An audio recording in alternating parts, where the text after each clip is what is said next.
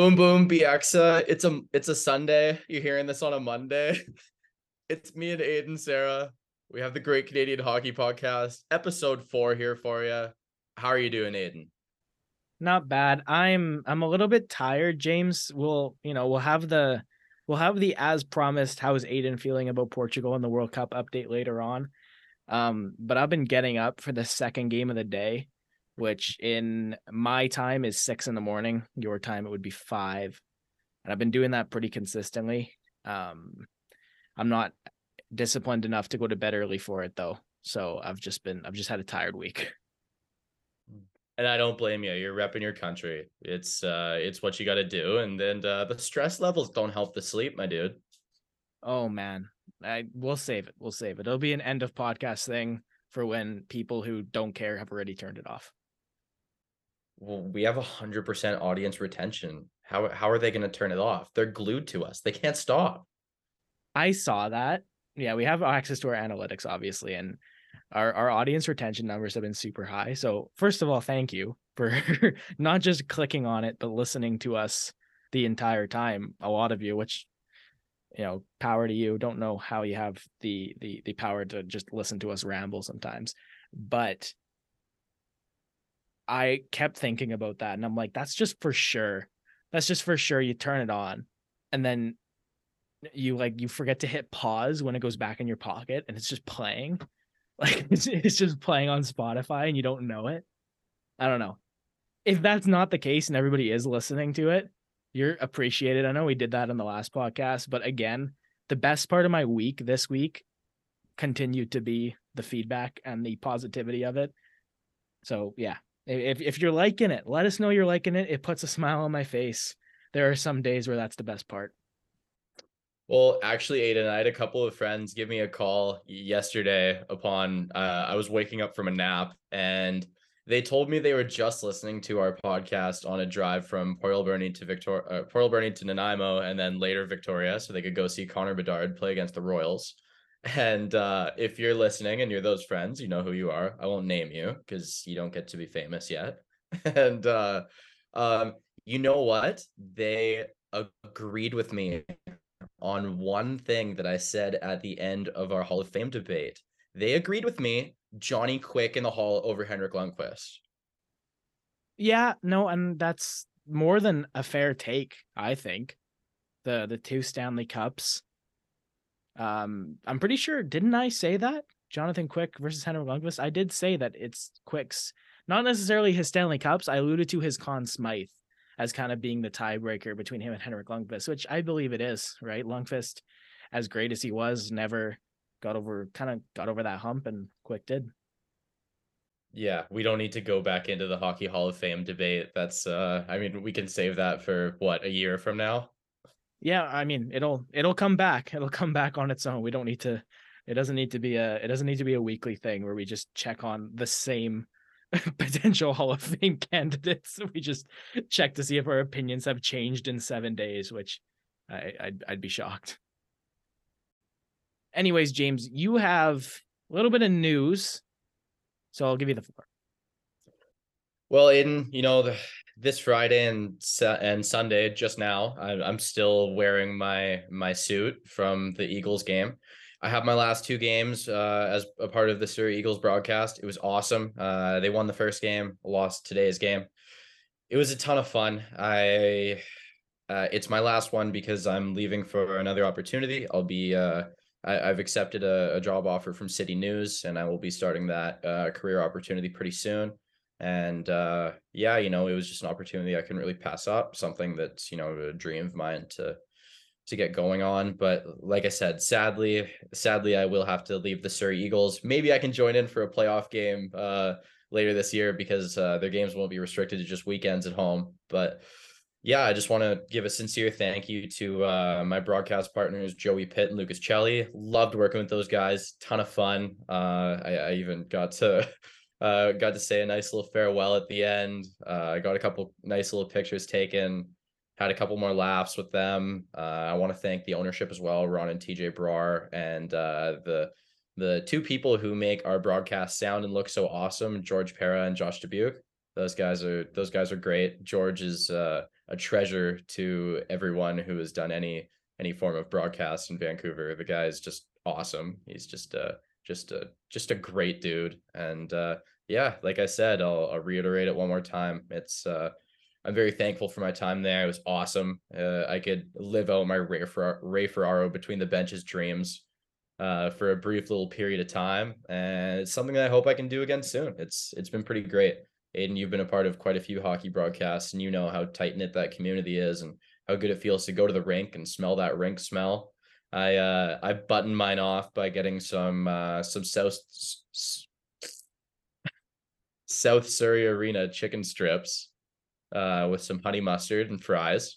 And uh, that's how I said my farewell. It was it was a great weekend, my friend. I I loved it. Well, obviously, bittersweet to be departing something awesome for something awesome. Um, however, uh, you, you told me about this earlier in the week, and I was so stoked for you.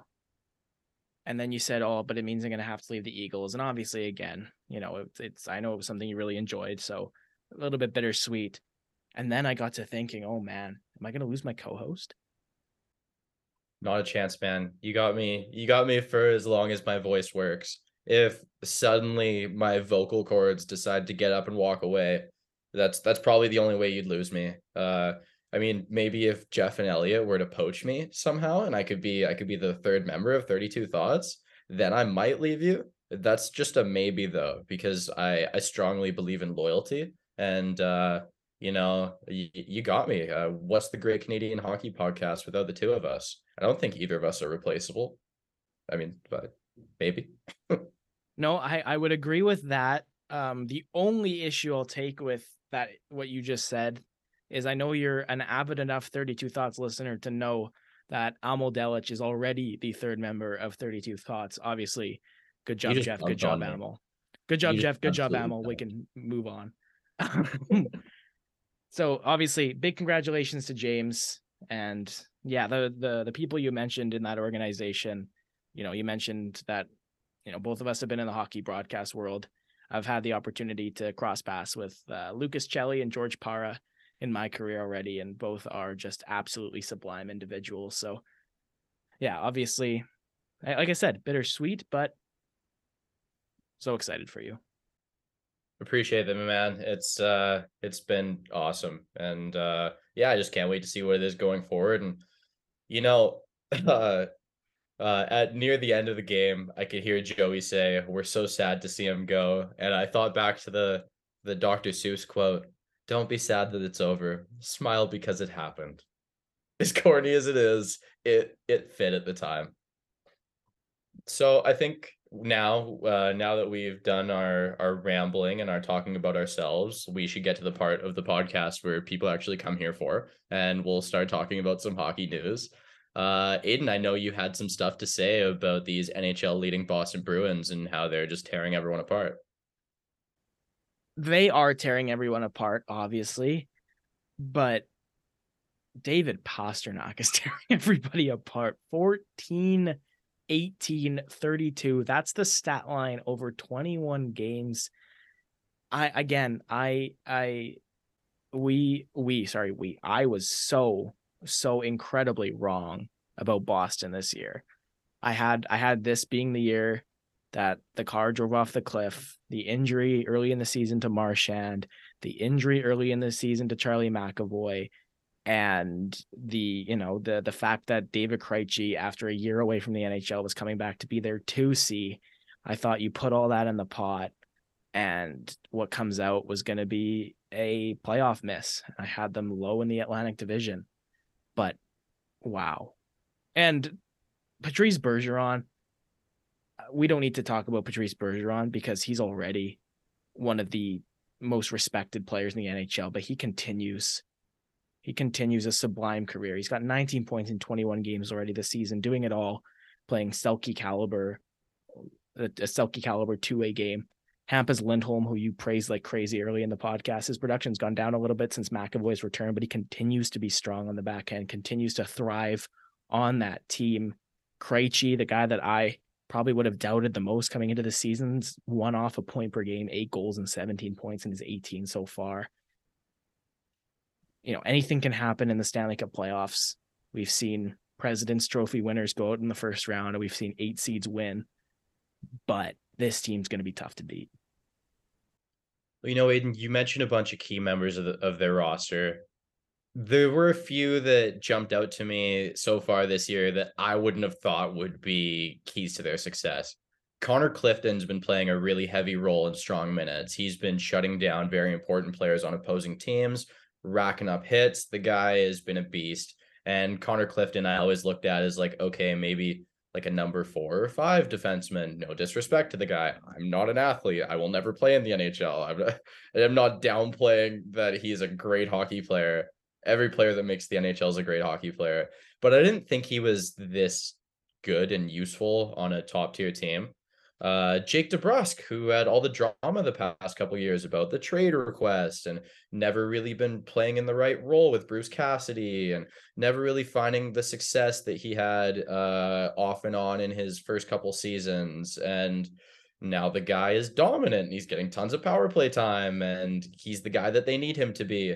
And then player number three, Linus Ullmark, just recently injured, but last I checked, leading uh, NHL goaltenders in every statistical category that's relevant. And uh, I mean, outside of advanced stat stuff, the guy's just been a beast. Like he's, I would have thought that if this Bruins team's doing great, Jeremy Swayman would be carrying the load.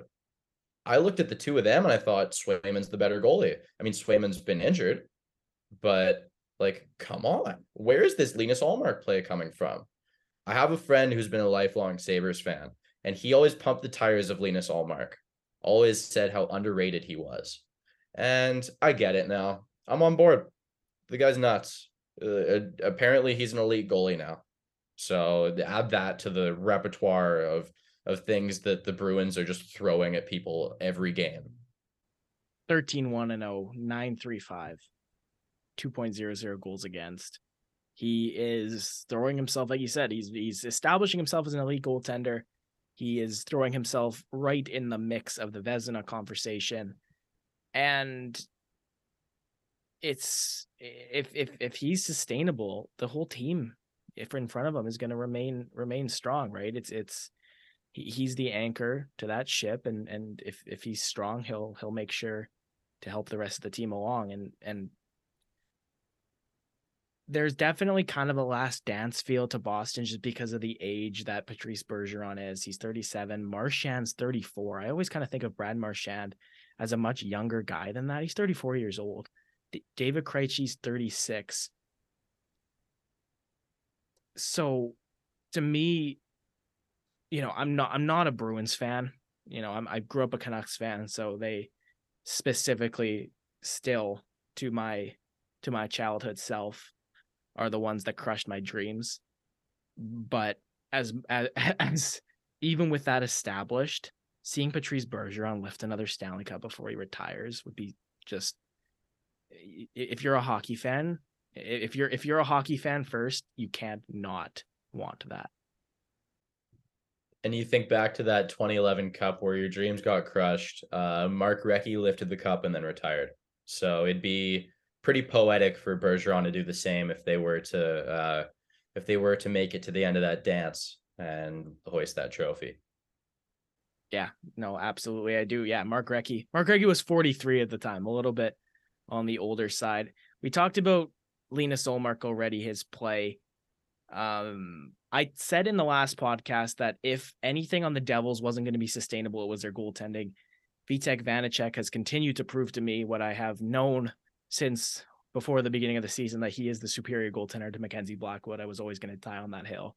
And his 923 save percentage and 205 goals against has proved me right so far this year. However, we were talking last week, New Jersey's winning streak since snapped in I don't know if I want to say controversial fashion, James. Three disallowed goals against the Toronto Maple Leafs, but a strong case to be made that all three of them should have been disallowed.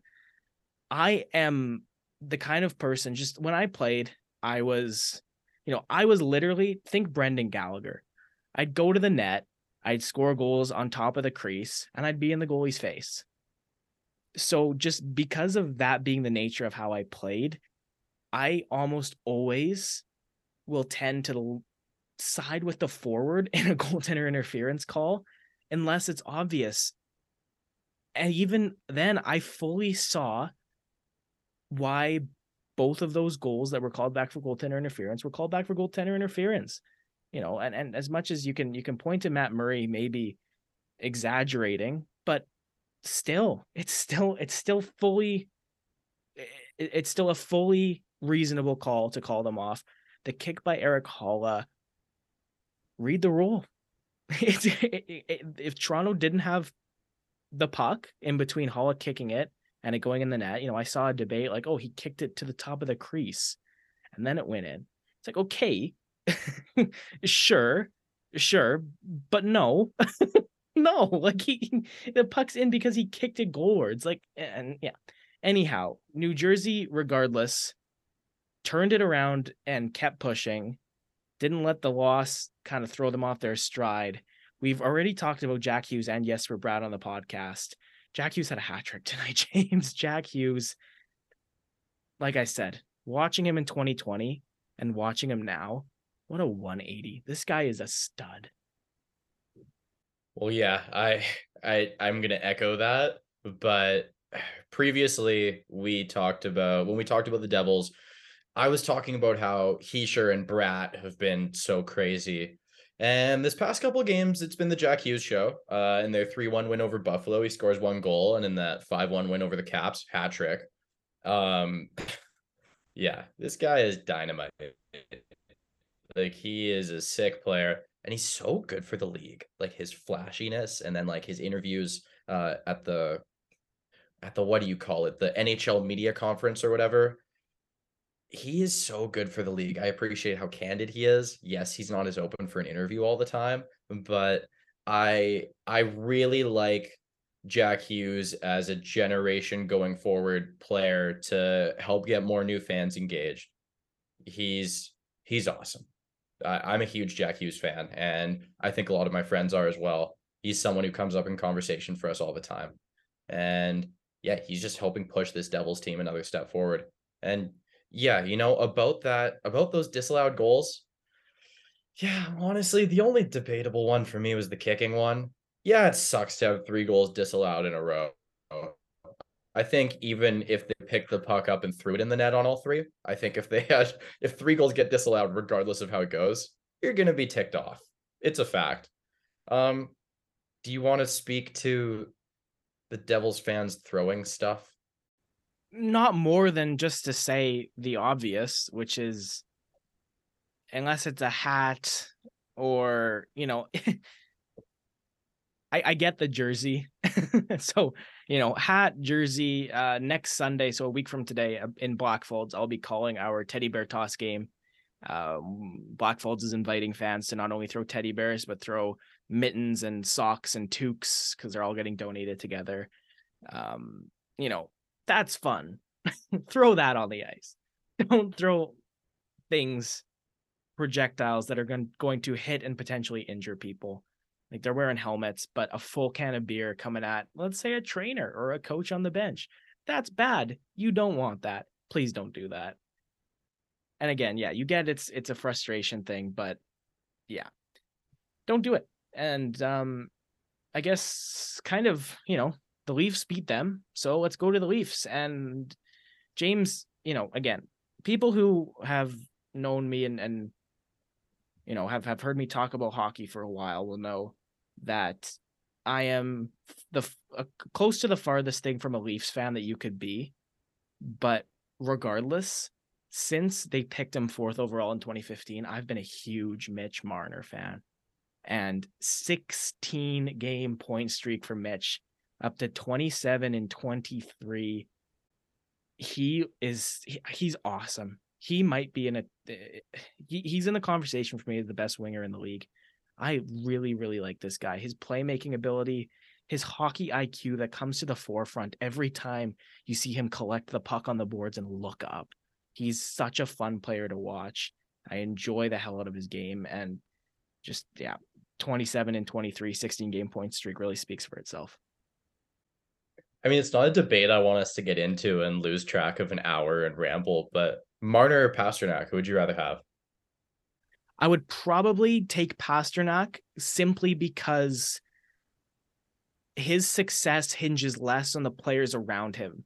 If Mitch Marner's on the line with two players that cannot put the puck in the back of the net to save their life, his stat total is going to go down dramatically. He's a brilliant playmaker, but at the end of the day, if he's putting the puck on sticks of players that are going to fire it wide, he's not getting those assists, right?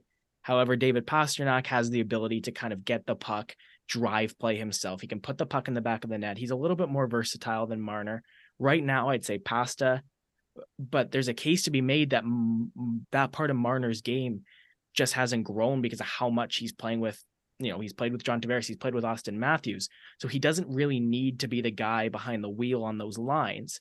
He can be the playmaker in the periphery that sets those guys up. So Pastrnak right now, because we've seen him drive the bus a little bit more, but I'm fully confident that Mitch Marner has that ability as well. And if you if you if you do end up putting him on a line where he has to, you know, be the driver, he'd you'd see that ability come out. Okay, you've used the word periphery now, and you use sublime twice this podcast. Were you playing Scrabble? What's going on, dude? No, no. This is this is I don't know. I don't know what to tell you. I, am not. Am I using them incorrectly? I think. I think they're describing. They're getting the point across.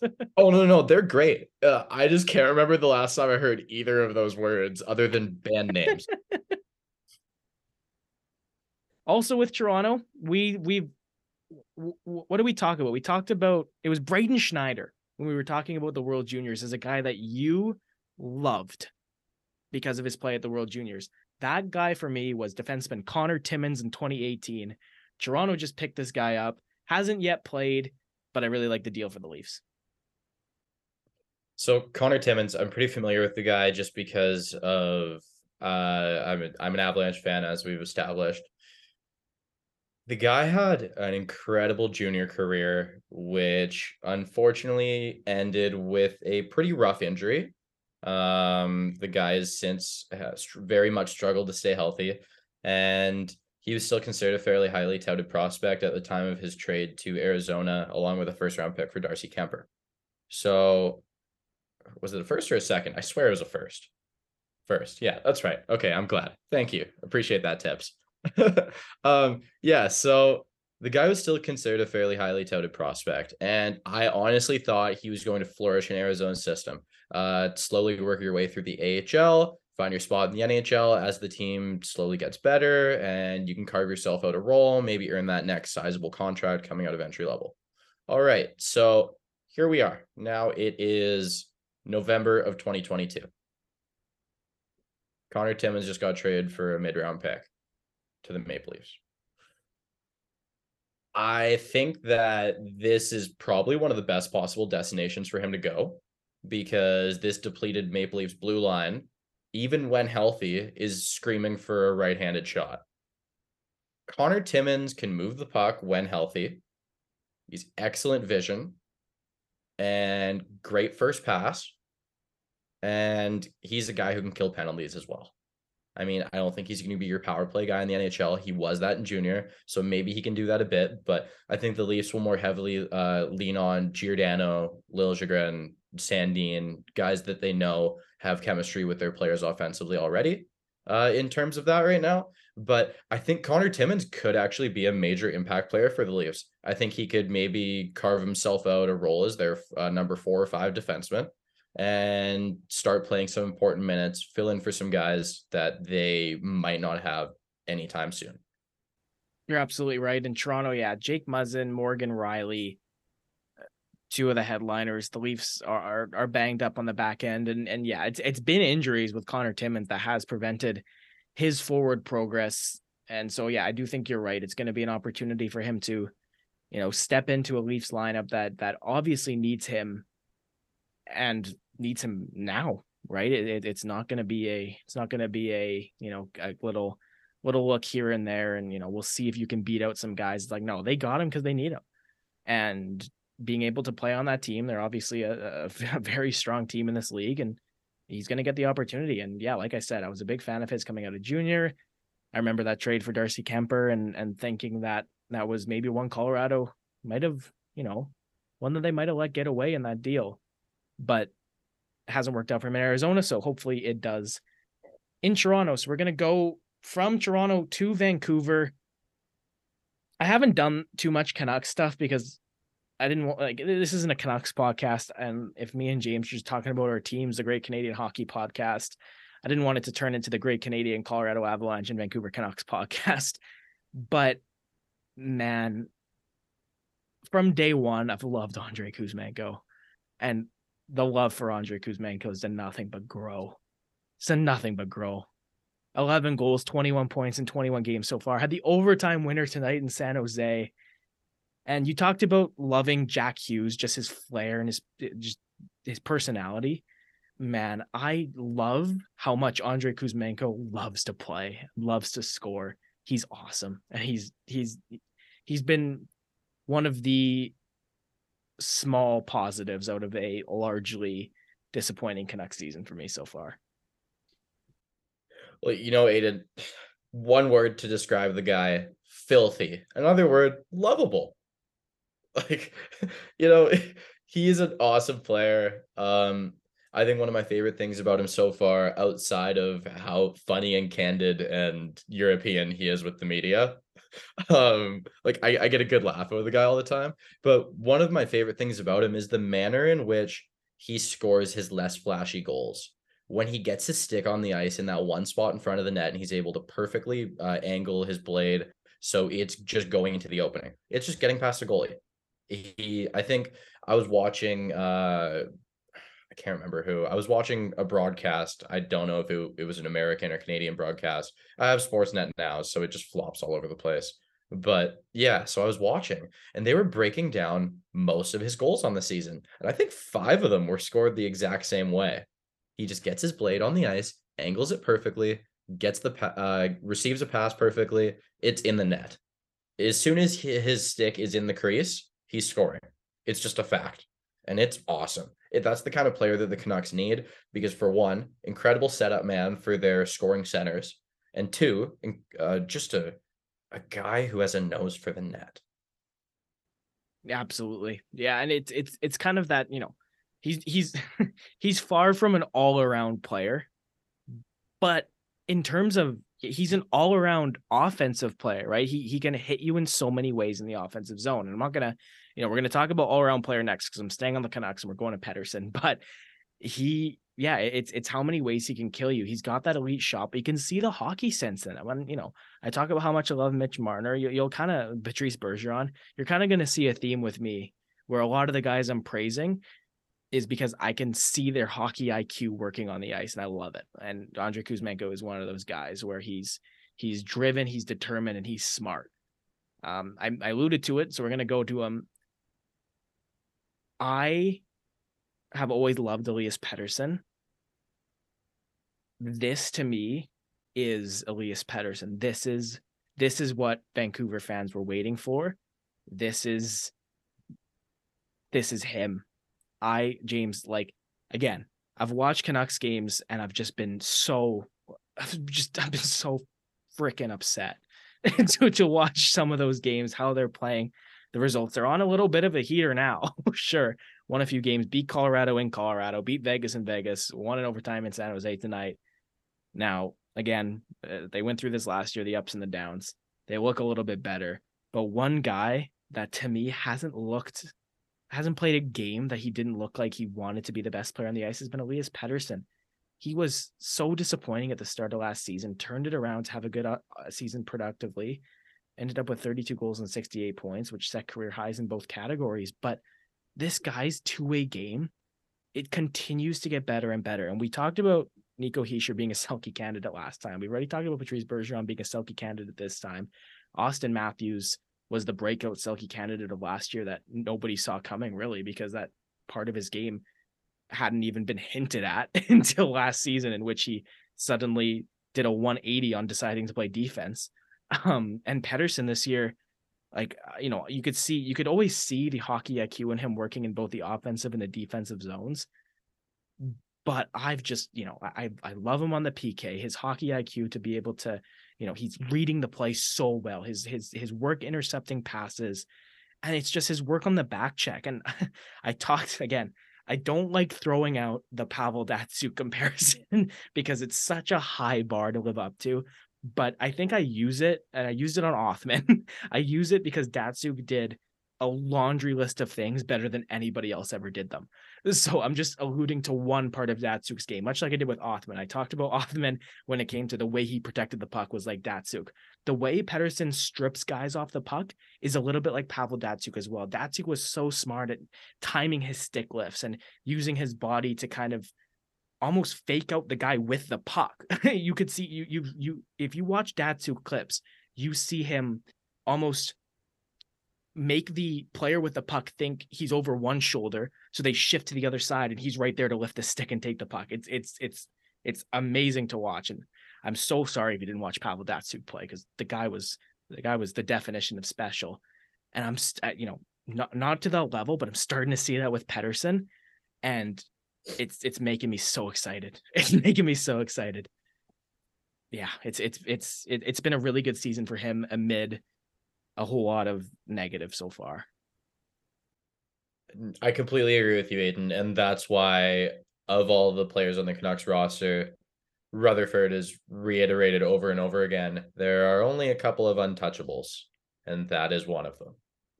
Elias Pettersson is he's a killer of a player. He's developed so well. Yes, it hasn't been linear, but not everything's always going to be linear. It's not just going to be a straight line up. Otherwise, he would have been putting up ridiculous seasons by what year two? Like, it's very hard to follow up on being rookie of the year. It's hard to continue following up as a team struggles. It's even harder when there's all these contract things that seem to be up every year with another player. There's just so much stuff around the Canucks, whether it's organizational changes, roster changes, stuff that has made it a little harder for Elias Pettersson to develop in that that rate we wanted them to after our first season being greeted by by the this wonderful alien that he is. Um, you know, seeing him play this year, there's just that air of confidence. I was at the game last season where the Canucks got blown out by Pittsburgh's power play and Pettersson whiffed on a one timer and he just sighed and looked skyward and I don't know. I was what like hundred feet away from him. I, I just remember looking at it and I'm like, wow, that's one defeated young man right there.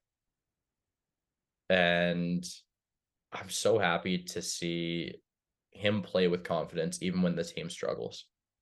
He's a very likable guy. I think we we saw him get like very media involved, uh doing a lot of like fun social media stuff early on, especially right after the rookie year.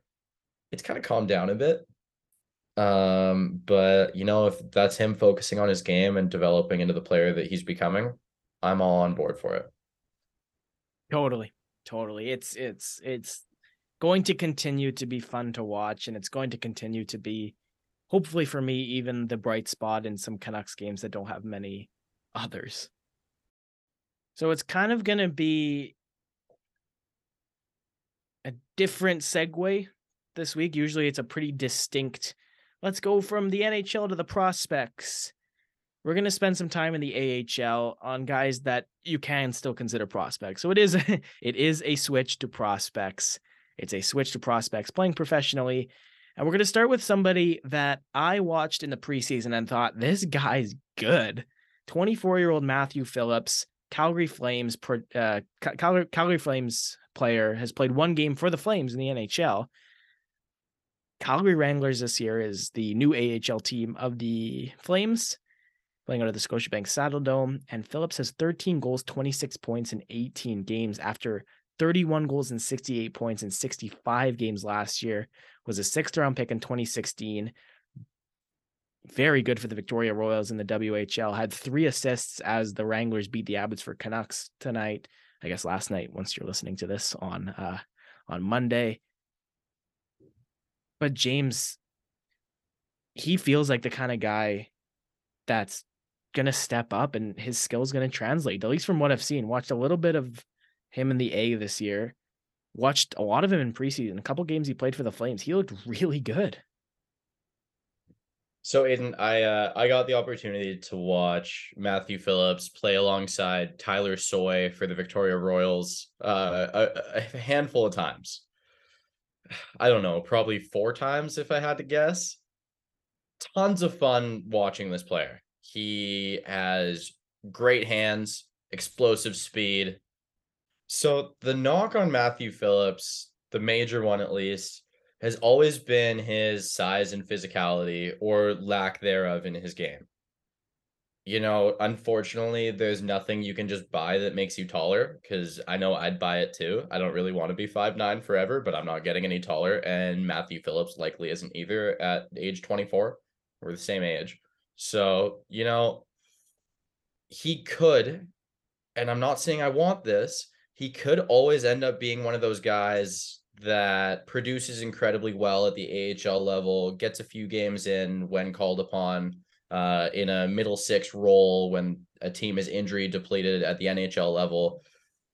Think like a Jordan Weal type guy. You know, he's he's got exceptional skill. He's a wonderful talent. I want to see him succeed and get to the next level. I think it's possible. It's going to take the right opportunity and the right timing on a lot of fronts, though.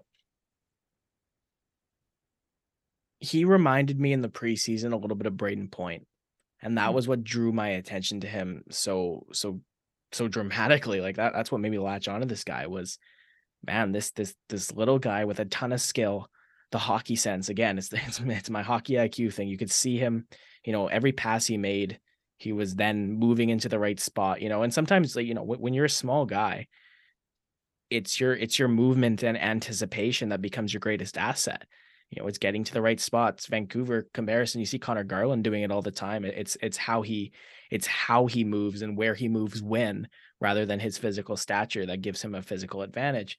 And that's what I was seeing out of Matthew Phillips. And yeah, you know what? You're right. He could turn into the Jordan Weal, you know, the the depth piece that can step in and play on the second power play unit. Sheldon Dries for the Vancouver Canucks is a good example of that. Dries has some skill, plays on second power play unit when he's up in Vancouver, but at the end of the day, he's not going to be a top six forward in the NHL watching Phillips play, my fingers are crossed. I'm hoping, but you're absolutely right that it could just be that. Um, we talked last week about Shane Wright getting sent to the AHL on the conditioning loan and what that entailed and why they could do that. They weren't the only team that did that with their prospect. Brandt Clarke, sent by the LA Kings to the Ontario Reign of the AHL on a conditioning loan, has a goal and two points in five games. I wanted to touch on Clarke James, for no other reason than to say Canada's getting him at the World Juniors. Oh, Aidan, I totally agree. And what a what a Christmas present wrapped up right under the tree they're getting. Brandt Clarke is an exceptional player. He is phenomenal. He's going to anchor their power play unit probably. I mean, now that I said that, it'll probably be someone else who steps up out of nowhere because that's that's how these things work. Um, you know, he is he's a great player, unreal offensive and defensive instincts. The guy is going to be leading your breakout and then he's going to be the first person coming back and defending he's he is a sick player he is an awesome guy for LA to have in its system as as Drew Doughty reaches the twilight of his career.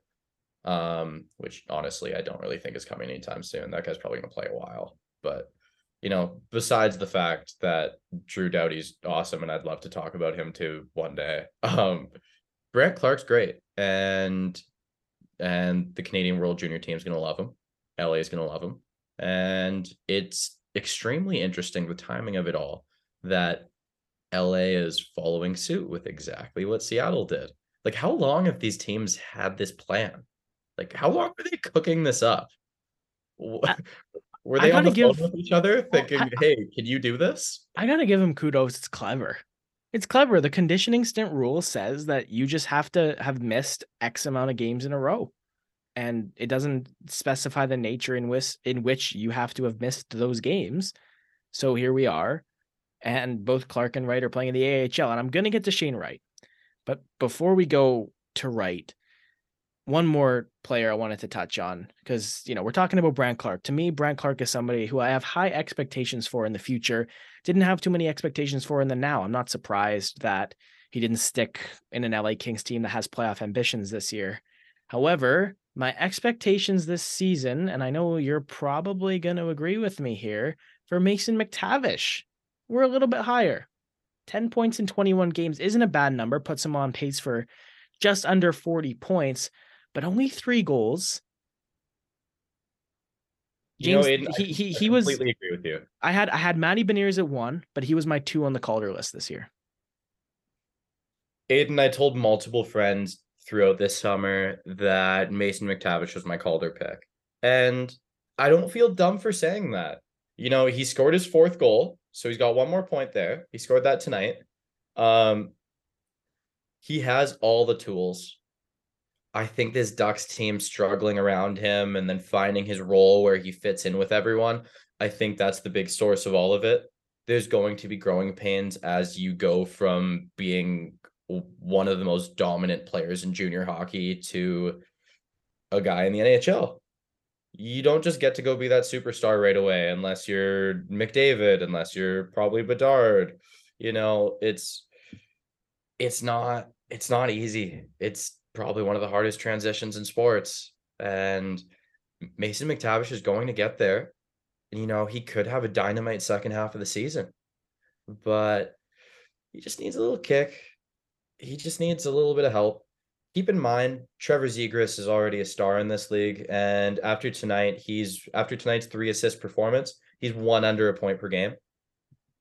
So, you know, that's their best player, and he's not at that point per game level. So I think performance versus expectations. He's doing his best out there, as best that he can. The team just isn't really there. And you know, finding line mates that you're going to grow with and form chemistry with. It these things are all variables when it comes to performance meeting expectations. And I have no doubt in my mind that he's going to be a great player in this league. He is when you picture hockey player, that's the kind of man that comes to mind, you know? When when you picture dude who plays hockey. Okay, yeah, yeah, that guy, Mason McTavish. Um, for some reason already has a beard and is towering over you at 18 years old. But whatever. Yeah, I don't know. He's going to get there. I think it's just going to take a little bit of time, and I hope he doesn't really. I, I hope he's not too disappointed in himself because you know he's going to get there, man. He will. Yeah, he, he's he's the guy to me when I watch him play. He makes the right play always. He makes that play exactly when he's supposed to make it. And he does it shift by shift. Every time he's on the ice, you see him with that decision making. It, it's it's awesome. Okay. I would give it less than a 5% chance. I don't think it's going to happen. Anaheim's bottom of the barrel. Okay. Anaheim is in the Connor Bedard Connor Bedard conversation. They're in the first overall pick conversation. They're not good. James, he's 19 years old. He doesn't turn 20 till January 30th. You know what that means? Don't he's say world, it. He's World Junior eligible, James. Don't, don't if if if Anaheim is sitting there and they're like, well, we don't, we're not gonna win. you know, you're talking about oh, he just needs a little bit of what? Just a little bit of a spark, maybe a little bit of a seven game confidence boost that he goes off for double digits and goals, assists, and wins a gold medal. Knock on wood you know, I don't think it's going to happen. He's, you know, like I said, he's on a he's he's close to a 40 point pace, right? Like that's that's not nothing by any means. So he might be again, you I, I have stats from this morning. So he he might be at that or above that now with with his statistics tonight. So I I don't think Anaheim just gives away a player that's they're they're obviously know that's going to develop into something special, producing at a middle six rate in his rookie season. They're not just. Gonna, I don't think they're just going to let him. I don't think they're going to let him go. But but but fingers are crossed. fingers are so crossed. Aidan, I've got one reason that I don't think he'll go. That I'm almost certain he will not go. Let's look back about two years ago. Kirby Dach. Kirby Dach goes yeah. to the World Juniors and injures himself, and it catastrophically uh hampers hampers dampens it's one of those words hinders it hinders okay yeah apparently i didn't have either one catastrophically hinders his development ends up getting traded down the line to Montreal. Who I would love to see him become the player he was supposed to become. He's been that so I, far this season, I'll tell you that much. He's doing very well now, but I don't think Anaheim wants to see their current top prospect go and have a chance at injuring himself when it's not for them. You know, maybe they look at it as, oh, it's a confidence booster for him. Maybe, but I don't think it'll happen. And off the top of your head, quick question for you. Can you think of many players over your time watching hockey that their NHL teams have sent them to the World Juniors when they're a regular in their lineup night in, night out?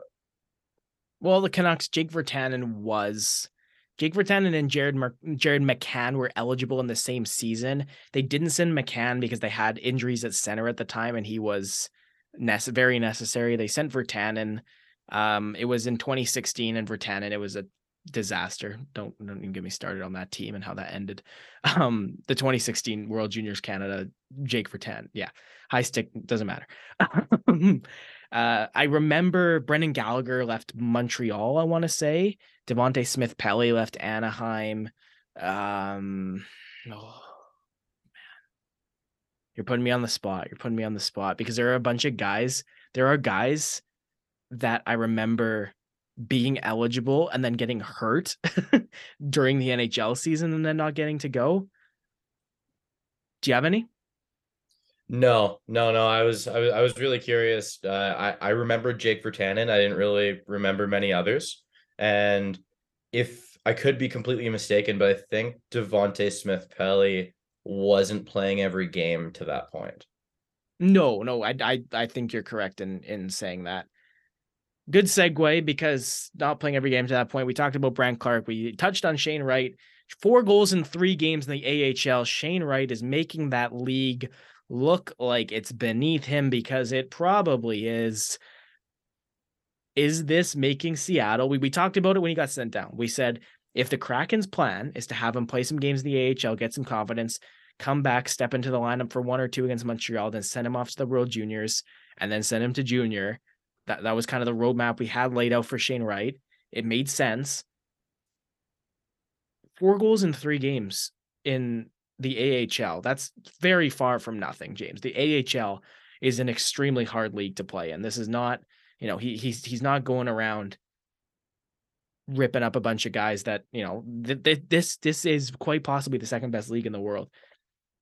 Is this making Seattle rethink it a little bit? That whole that whole, you know, let him finish off the season in Kingston?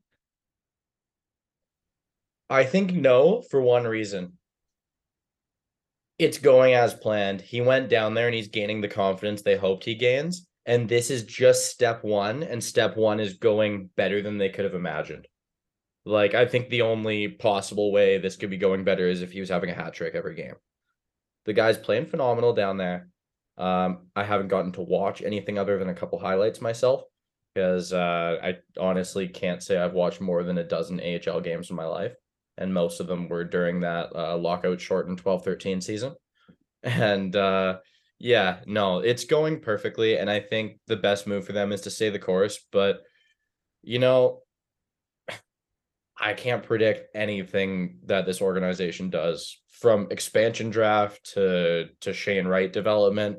It's all just it's all beyond me. I, I follow along and I try to make a prediction, but how many times have I been right? None. So yeah, no, I I think they stay the course, but they've proved me wrong time and time again. So maybe they won't stay the course. What do you think? I think you're right. Pun intended. No, it's not.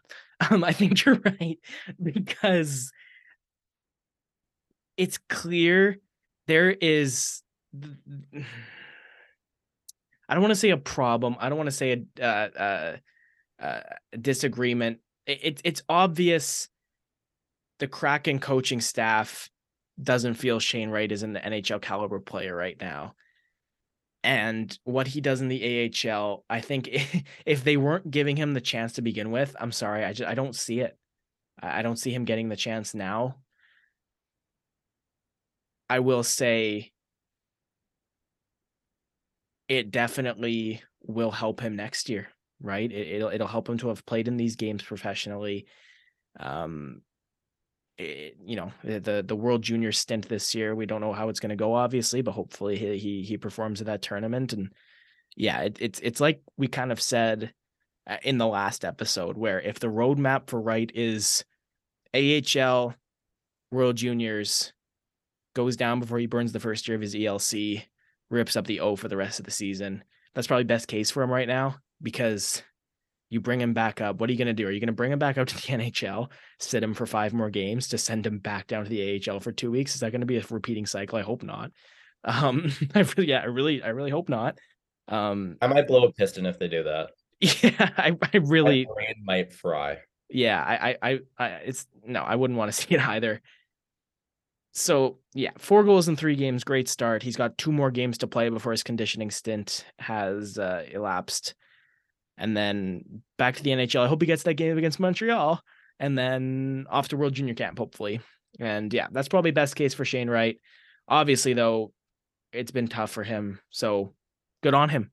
My my main message I would like to get across is I'm happy for the guy and I'm stoked that he's gaining his confidence and performing well. So we'll move into the kind of more traditional prospect talk from the two of us. We have three things on our docket right now. One of them is entirely just, you know, and and the stats speak for themselves in this guy, but it, it's it's mostly kind of just a personal observation for me. So I'm, you know, I moved over the summer. I am working for the Blackfalds Bulldogs. Blackfalds is about 15, 20 minutes north of Red Deer, where I am living. So I'm I'm I'm going to Rebels games. You know, it's dub hockey. It's good hockey. I'm a hockey guy. It's fun. Are you really? I had no idea. You know who else is a hockey guy? This goalie they have, Kyle Kelsey. Now, I paid a lot of attention to him because he happens to be from the same smallish city that I was born and raised in in in British Columbia, Maple Ridge.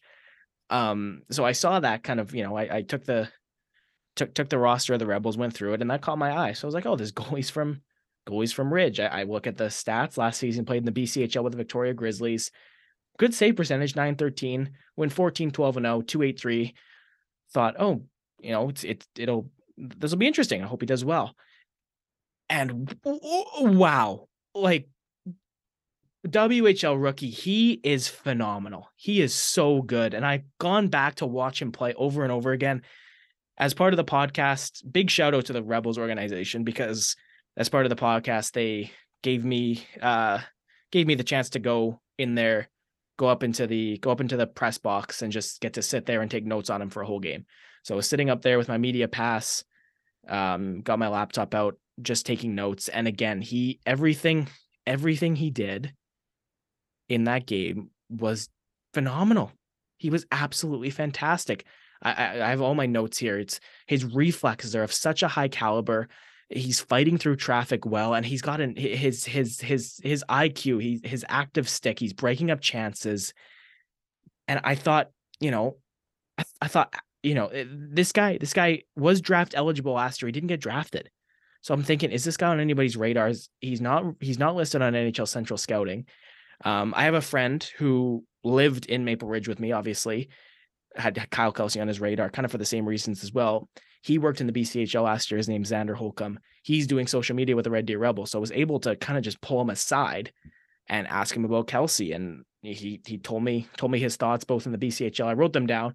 Didn't get a chance to do an interview with him, but this is from the Red Deer Rebels social media manager, Xander Holcomb said he was excited to see Kyle Kelsey at the Rebels camp in the fall. He had some hopes that Kelsey was going to make the team as a backup, but he's made such a strong transition to the WHL. Very flexible, good reflexes. So he's not surprised he made it. However, most guys do take a few games to get adjusted to the speed. Xander said he didn't get a ton of chances to watch him last year, but the couple games he saw Kelsey play for Victoria impressed him. His stats from the BCHL were good, but Victoria, in Xander's experience, didn't have much regard for playing in their end at times last year. At least a few times, Kelsey was tasked with stopping three on ones or two on O's. So it's impressive that his stats were as decent as they were. 283, 913, 16 games this season with the Red Deer Rebels, James.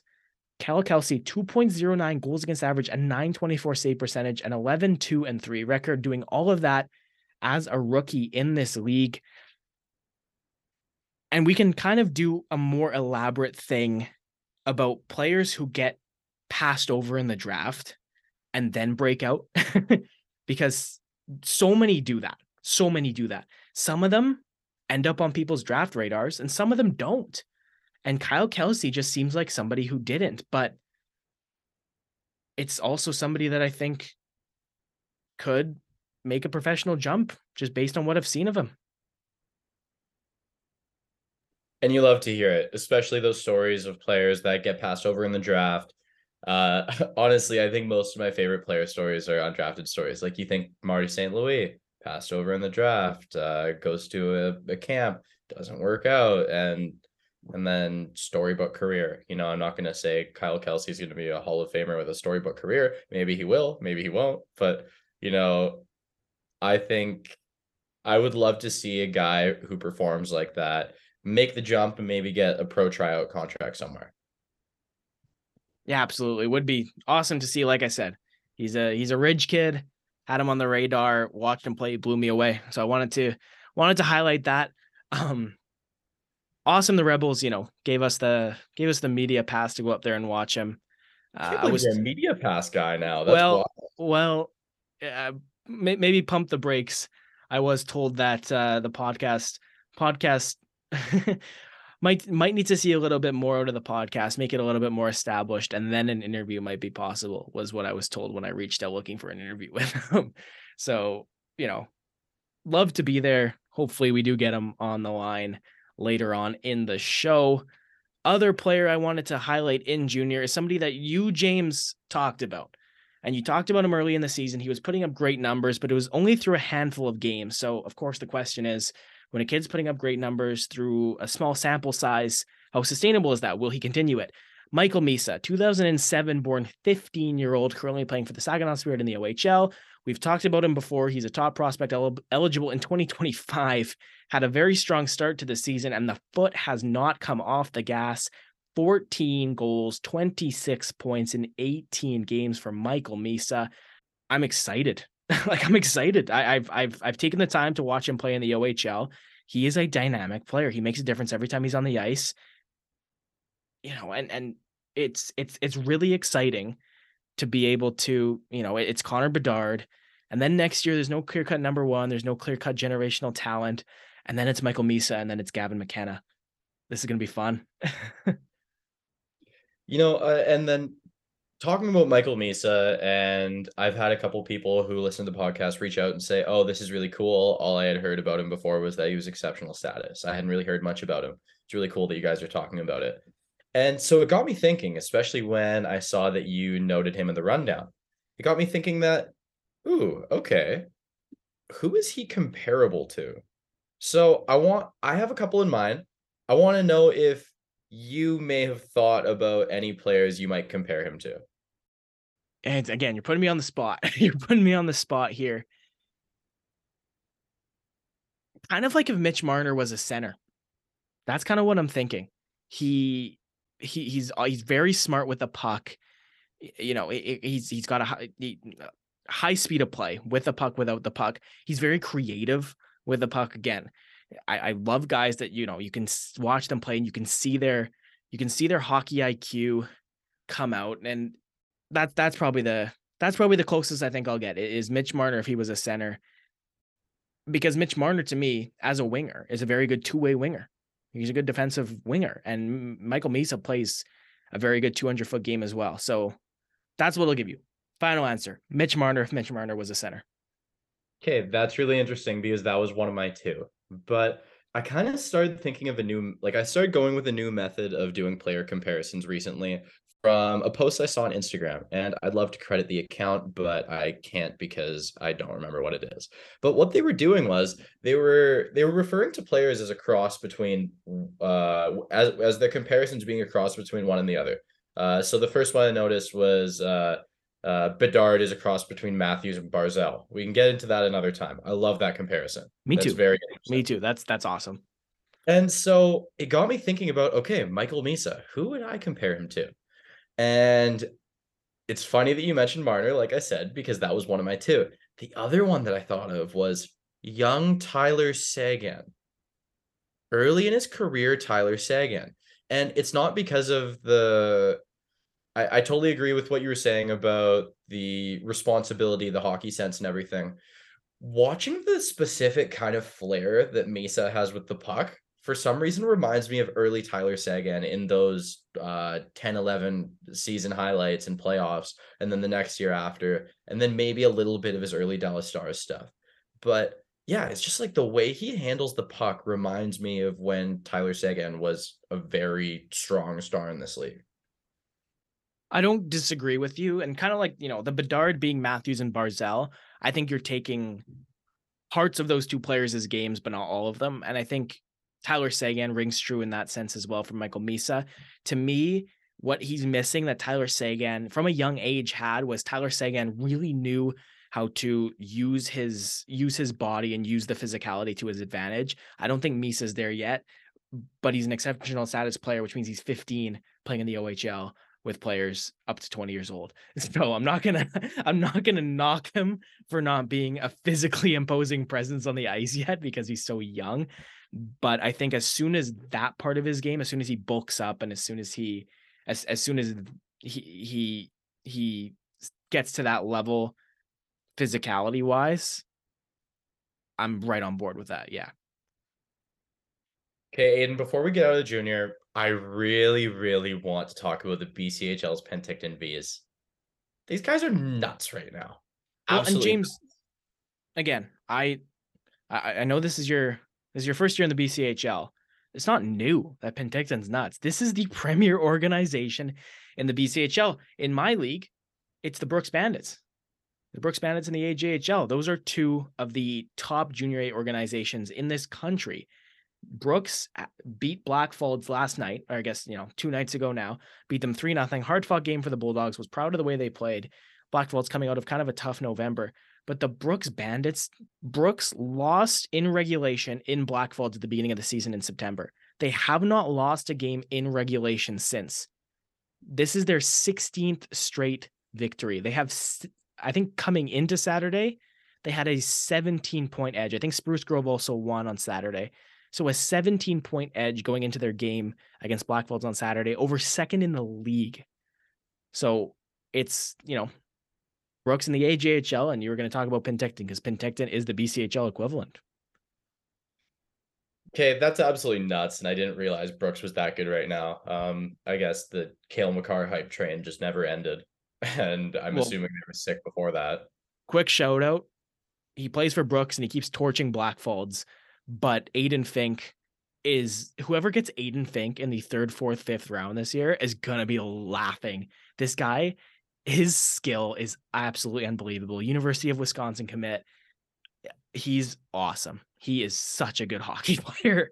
He he is he's the diamond in the rough in terms of the junior A guys this year. He's he's amazing. Anyways, back to Penticton. Go. Okay, so Penticton is they're 23 and 0 like nobody heard that wrong. 23 and 0. Their starting goalie Luca Di Pasquo, uh, 19 years old, uh, undrafted. He has a 1.67 goals against average, 927 save percentage, 16 and 0 record. The guy has just been dynamite. Their backup goalies numbers are great too, but just not as great. Uh, and then their leading scorer, eligible for this year's NHL entry draft, Bradley Nadeau, um, him and his brother are on a line together. Bradley has 24 goals and 24 assists for 48 points in 23 games. Uh, he's projected anywhere in the second, third round. Uh, it looks like it's all over the place, and that seems to be rising because in the summer they were projecting him like third, fourth, and it just seems to be going higher and higher. And then his brother Josh, uh, he has 14 goals and 32 assists for 46 points in 23 games. Okay, so uh, both Bradley and Josh are committed to the University of Maine. So uh, it is a fact that Bradley's going to go develop his game even more uh, in the NCAA. This guy is going to be awesome. Uh, like, I mean, you never know really, but I think he very well could drift into the first round with the kind of season he's having, and with how much more common it's been the last few years to see guys from junior A go in the first round. Uh, and then one more note about Luca Di Pasquo as well. Uh, he's committed to Michigan State University. So you could see him being a guy a couple years down the line, being uh, an undrafted NCAA uh, product that signs with an NHL team after the after the uh, after his college career ends and maybe working his way up through an AHL system, playing for an NHL team one day. Those stats are something he will always have in his back pocket, and they're always going to be there. Like that, this is a killer season that all of these Penticton Vees are putting together. Yeah, and that's kind of the interesting part. I want to have actually somebody you mentioned. It's we worked for the Surrey Eagles, Lucas Celli, great hockey mind. He's been working in Junior A for a little while now, and now that you know I, I've I've it's my first season working full time in Junior A as well. I'd love to have him on in a couple weeks. I'm I'm fully committed to doing this. I want to talk CHL versus NCAA because it's kind of like you said, there are in the CHL, there's just more eyes on you. That's the reality of the situation is that you are just getting more exposure. The scouts are watching you more. You probably, at least statistically, have a higher chance of being drafted. However, there is a case, a real one to be made, that Junior A in Canada, specifically Junior A in British Columbia and Alberta, specifically. Nothing against the, the Saskatchewan Junior Hockey League, nothing against Manitoba.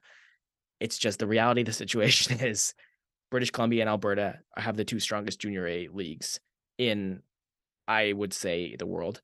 Um, so seeing guys, you know, continuously coming out of those leagues, going to the NCAA, you know, Kent Johnson comes to mind. He was a he was a trail smoke eater in the BCHL. There's a somebody this year, I think his name's Matthew Wood, who's going to go in the first round. He was a BCHL last year playing in the NCAA this year. So, you know, there, there there's less eyes on you. Are, are there more benefits? And it's something we're going to have Lucas on to talk about. But I think it's really interesting you bring that up because it is somewhere I am going to want to go with a future episode. We've been going on a while. this has been a long one, longer than we anticipated. So we are going to transition into wrapping it up. So thanks for listening to the junior portion. We're going to take a quick break and we'll be back with some closing thoughts. And as always, little game.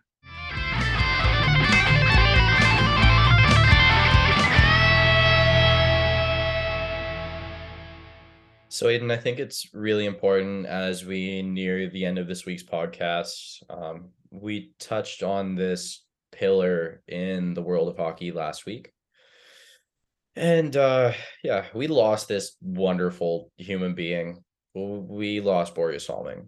It's it's very tough, and all of the videos and the fact that he made it out to Toronto to say goodbye, and the the the picture of Daryl Sittler crying, giving him a hug. That's it's iconic and timeless, and he joins a very long list of hockey heroes that we've lost in the past couple years. Mike Bossy's the the other one that jumps to mind right away, and there's so many more. It's been it's been a tough few years for the hockey community and hockey in Sweden specifically.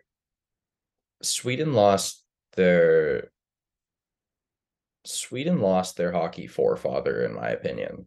Like he he was such an important man.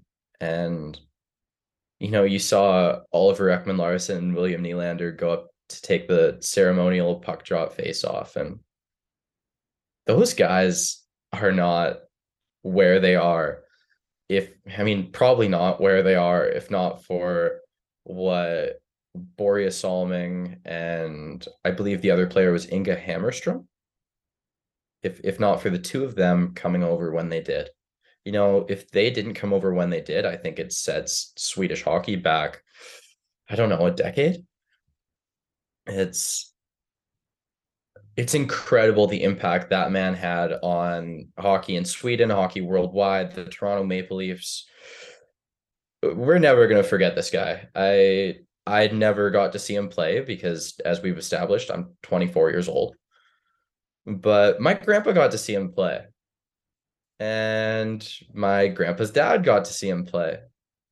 This was an iconic figure. And you know what? He's not one we'll ever forget. He's always going to be there.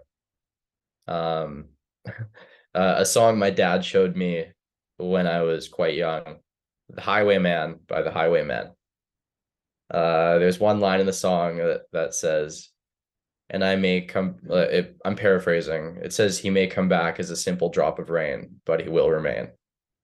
And Borje Salming will remain. So I'll leave it on that note. I will also leave it on that note. Nothing I could have possibly said would have done it justice better than you just did. Yeah, Trailblazer. Well, Aidan, you know, let's uh let's take that moment and you know maybe pull a smile from it and and I hope I hope our listeners who are likely mostly around our age can take some of that and maybe maybe go look into Borje Salming's career and see the impact he's had. Maybe watch a couple of videos and enjoy his life and career for what it was. And and uh, but for now, we're gonna move on to something that provides a couple more smiles, something with uh, a, a little less of that kind of emotion. We are going to keep our tradition going because it isn't the Great Canadian Hockey Podcast without a couple games to uh, to uh, end things for the week. What do you have for me, Aidan? It's your turn. A little bit of trivia. So last week it was James for me. This week it's me for James. We're going to play career trajectories again until I get a message from somebody that says they are super sick of this. I think it's a good go to going forward. It's fun. Um, I've got an easy, medium, hard for you. I think you'll be okay. I hope so. I'm tired. I am too. It's been a long episode, the end of a long week. All right. First up 1997 to 2021. San Jose, Toronto, San Jose, Pittsburgh, San Jose. Okay, I'm really glad this started with the easy one. Uh, when you said 1997 to 21, uh, there were really only a couple options uh maybe only one option. Uh it's it was Patrick Marleau right away for me. As soon as you said 97 and 21, started with San Jose. So if I had thrown in Carolina in there, would that have slipped you up at all? No, um, because I would have got it, but I think as uh, as a rule going forward, they have to have played for the team. Like yeah. if, if we're doing Pavel Datsyuk, we're not throwing Coyotes on there. No, I was gonna actually use this as a good precedent setting one here. yeah. So on the roster in any way, like if it's Brent Seabrook, we're not saying Tampa. Like it's it's there's a current example. Okay, good to know. Moving forward, one for one so far. We're going to go to number two, 2005 to 2022. He is on an active NHL roster this year, but hasn't played yet. So there's the hint I'm going to give you off the top. Carolina, Chicago, Atlanta, Winnipeg, subsequently, Chicago, Islanders, Coyotes. Give me Andrew Ladd. That one was easy. Add away. Another Ridge kid from my hometown, Maple Ridge, Andrew Ladd, um, former Calgary Hitman in the WHL, Stanley Cup champion with the Chicago Blackhawks. Well done. Well done. I thought it might be the Atlanta thing that was that that was going to give it away. But I thought Chicago to at Chicago to Atlanta, I immediately think Byfuglien, but obviously Byfuglien didn't go on to be an Islander, so that would have obviously disqualified. You got me with back to Chicago. That uh, the Winnipeg to Chicago is where you got me because of the massive Andrew Ladd trade deadline acquisition that resulted in nothing. Yeah, resulted in yeah. Chicago's one of one of Chicago's first round exits that led to the the way the Blackhawks are now. Anyways, um here's the hard. I hope you don't get this right away because you got the medium right away. So this will be this will this will look pretty bad on me if I gave you three underhand pitches that you smashed out of the park here. 1999 to 2016. Colorado, Calgary, Montreal, Tampa Bay, Calgary, Colorado, Arizona. Your facial expression tells me at the very least I've I've I've gone 1 for 3 on at least making your brain work a little bit. okay, so the first couple things I think of are Alex Tanguay, but I didn't hear Phoenix. So that's not that's not a thing. And Arizona was at the end.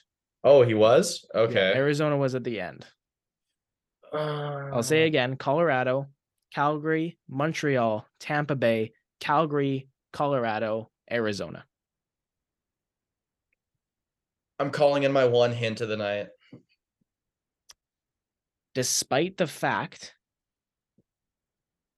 that he played for five teams, he played 13 and a half out of his 16 seasons with two teams. Those two teams are Colorado and Calgary. Yeah. You know, I kind of have had one in mind, uh, but I don't. I don't. You got me. That is, I'm two for three. I don't have this one. I, I feel bad calling you two for three because you had it off the top, James. It was Alex Tanguay. What? Yeah. He played Montreal. He did. He spent the 08 09 season with the Canadiens, 41 points in 50 games. My, I should have gone with my gut. That was my gut instinct. That was the first player I thought of. Yeah, he spent the better part of 14 seasons with one of Colorado or Calgary, spent 08 09 with Montreal, then spent 09 10 with the Tampa Bay Lightning, finished off 18 games in 15 16 with the Arizona Coyotes. Otherwise, was an Av and a Flame. Twice each. All right, Aidan, we're still calling it two for three. I'm not taking a loser point and getting two and a half. I, I, I, uh, I didn't go with my gut. I elected to make that decision. That was my choice. Okay. And with that, episode four of the Great Canadian Hockey Podcast concludes. We said it off the top. I'll stress it again. Thank you so much for not only listening, but giving some feedback, giving us your support. You guys are awesome.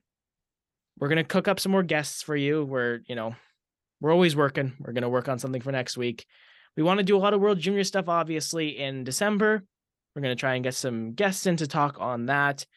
If James and I can't get any guests in to kind of give their say on that, we'll give, you know, we'll maybe give our World Junior preview, breaking down Canada's roster when it's announced. We will give some of our favorite World Junior moments, favorite World Junior memories. So stay on for that. It's a good time for this podcast to get kicked off, I think, for the both of us right before December to to kind of get the kind of get the World Junior juices flowing. Um, yeah, James, I think that's think that's it. I promised, of course, at the top of the episode, we talked about the World Cup, and I promised uh, how is Aidan feeling about Portugal? Um, all over the place, stressed out. That's where I'll leave it. I'm just stressed. I'm so stressed. And Aidan, let's uh I, I'd say let's hope the stress doesn't continue, but I know how you watch that sport. So it's it's not going away anytime soon. Every game is a roller coaster for you. Every match rather. Um, but I think that's uh I'll just echo what Aidan said. And I want to give a quick shout out to uh, all of my friends' coworkers who have to listen through this podcast at work, even though they have zero interest in hockey. And uh, thank you guys for not plugging your ears. And uh, with that, uh, thank you to everyone. Let's roll that out, Joe.